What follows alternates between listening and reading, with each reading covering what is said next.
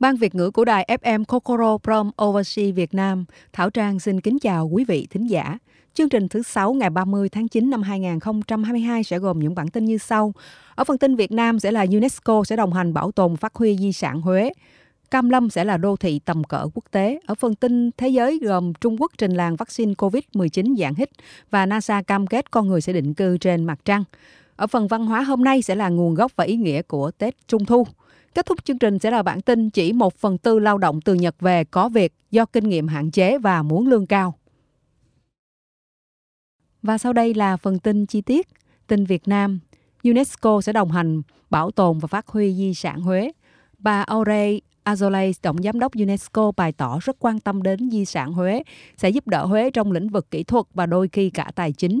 Sáng ngày 7 tháng 9, bà Aurey Azoulay và đoàn công tác của UNESCO đến Thừa Thiên Huế thăm quần thể di tích Cố Đô, tham quan Đại Nội Huế. Đoàn đã thưởng thức tiết mục trống và tái diễn lễ hội đổi gác của Triều Nguyễn từ xưa à, ở lầu Ngũ Phụng. Sau đó, đoàn đến thăm cung An Định và thưởng thức chương trình nghệ thuật ở nhà hát Duyệt Thị Đường.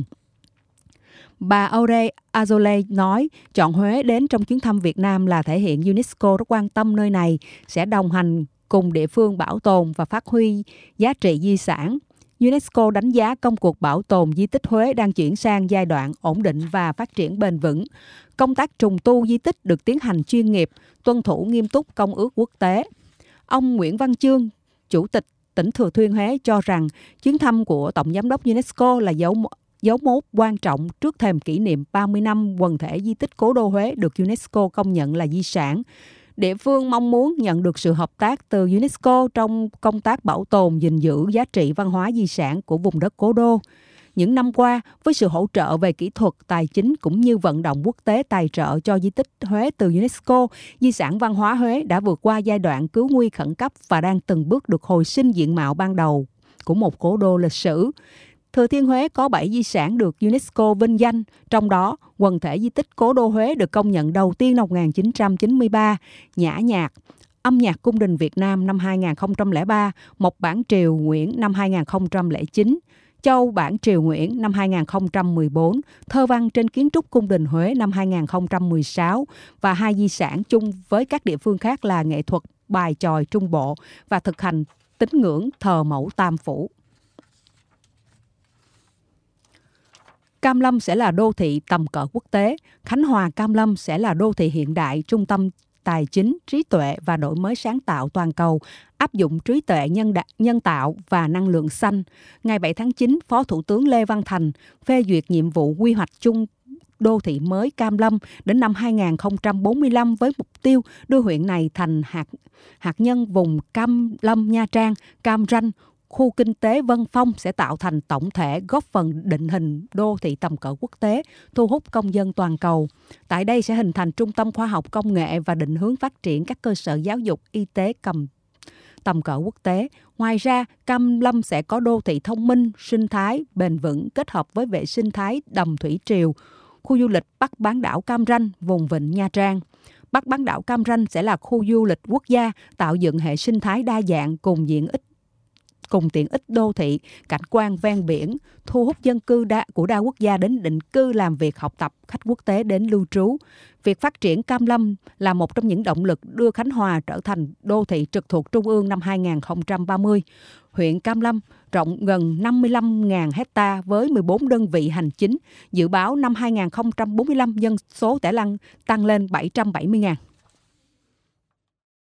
Tiếp theo sau sẽ là phần tin thế giới.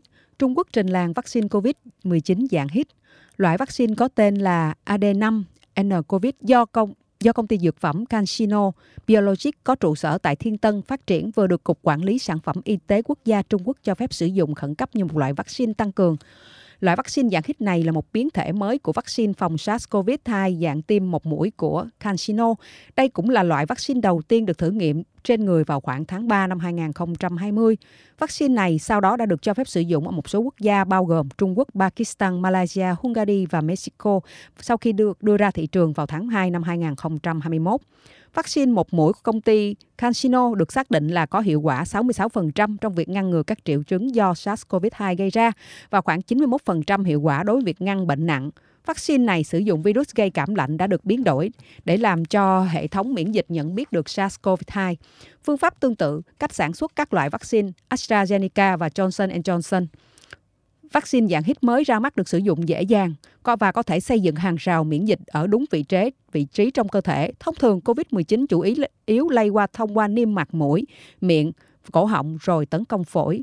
Các loại vaccine hiện tại được tiêm vào bắp giúp à, giúp sinh kháng thể trong máu và mô. Kháng thể sau đó di chuyển đến lớp niêm mạc.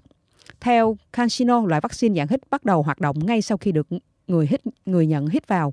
Nó kích thích miễn dịch ngay ở tế bào và tạo ra miễn dịch ở vùng niêm mạc mũi họng để tăng cường bảo vệ chống lại virus mà không cần tiêm bắp.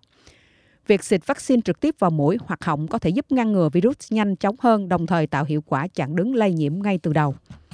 Các nhà sản xuất vaccine khác cũng đang nghiên cứu phát triển phiên bản vaccine hít để gây để ngày càng nhiều người được bảo vệ trước COVID-19, đặc biệt là những người vẫn né tránh vaccine do mắc chứng sợ kim tiêm.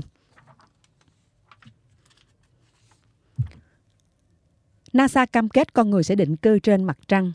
Theo báo quốc tế, tốp phi hành gia mới hạ cánh lên mặt trăng sẽ chuẩn bị để bảo đảm cho con người hiện diện trên vệ tinh của trái đất lâu dài hơn kể cả việc sinh sống và nghiên cứu các công nghệ mới. Đó là tuyên mới tuyên bố của người đứng đầu NASA Bill Nelson. Chúng ta cần tập trung để có thể sống trên mặt trăng trong khoảng thời gian dài hơn, chứ không phải là chỉ là hạ cánh ở đó vài ngày rồi rời đi. Ông Nelson nói trong cuộc phỏng vấn với kênh truyền hình NBC hôm Chủ nhật. Theo lời giám đốc cơ quan vũ trụ Mỹ, nhân loại sẽ lên mặt trăng để sinh sống và học tập tại đó. Như ông Nelson lưu ý, chính quy mô của nhiệm vụ này sẽ chuẩn bị cho cuộc hạ cánh mới của các phi hành gia lên bề mặt vệ tinh của trái đất mất nhiều thời gian như vậy. Một khi trở lại đó, chúng ta sẽ sống và học tập ở đó. Chúng ta sẽ phát triển những công nghệ mới, tất cả để gửi lên hỏa tinh cả những người khác. Vị lãnh đạo NASA cho biết, đồng thời Nelson làm rõ ông không cho rằng trong thời gian ngắn sắp tới, con người có thể sinh sống trên mặt trăng theo nghĩa thông thường của từ này. Theo nhãn quan của tôi, chuyện vẫn là về phát triển công nghệ sẽ cho phép chúng ta sống trên các thiên thể khác. Ông nói thêm, NASA đang thực hiện chương trình vũ trụ Artemis 3 đầy tham vọng khởi động dưới từ thời tổng à, khởi động dưới thời tổng thống 45 của Hoa Kỳ Donald Trump.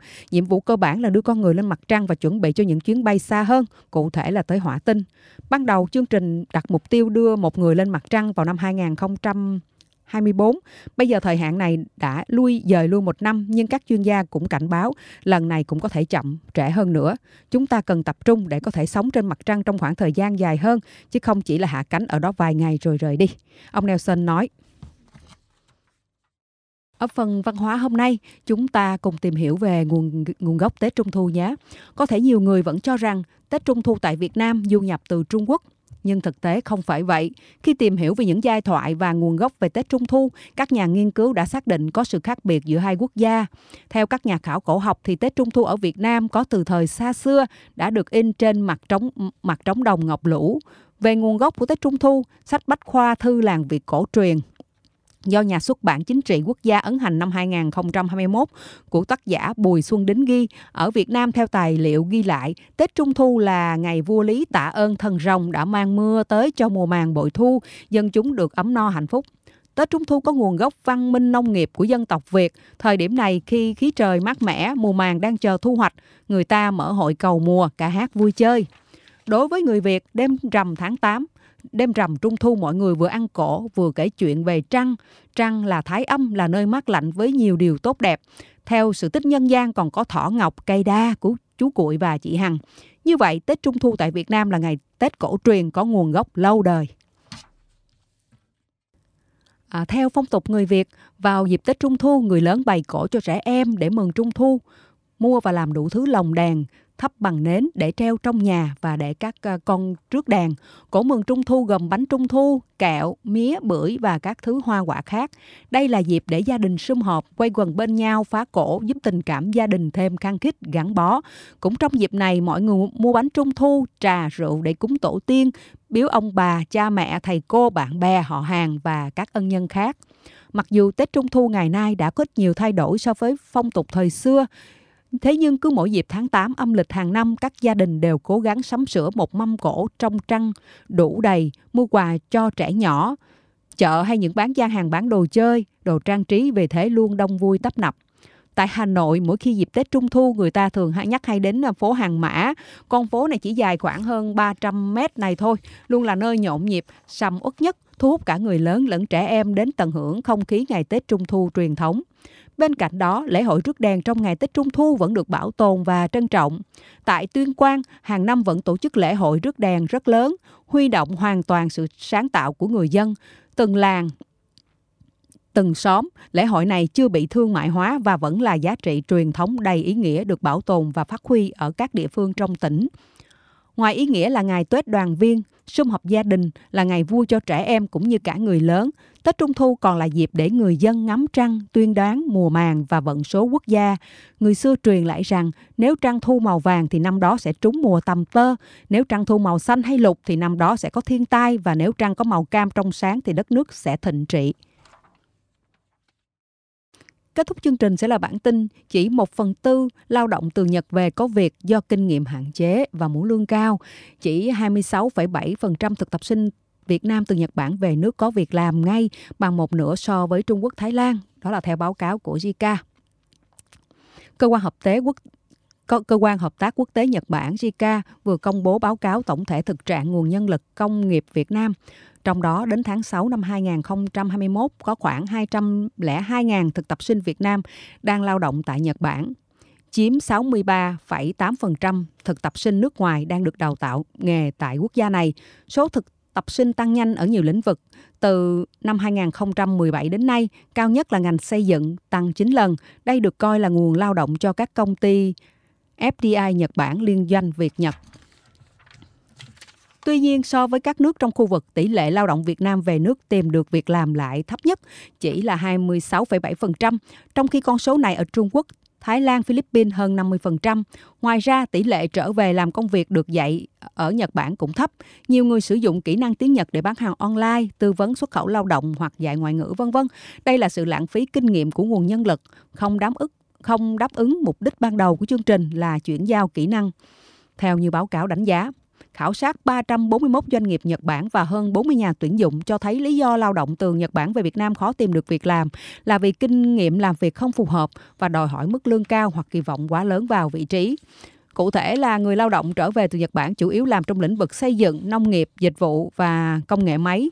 Nhưng ngoài khả năng tiếng Nhật thì kinh nghiệm của họ không đủ giá trị khi quay về Việt Nam. Thực tập sinh trở về thường chỉ có bằng cấp 3 hoặc cấp 2 nên trình độ có hạn chế, do đó họ dễ bị từ chối ở giai đoạn tuyển dụng.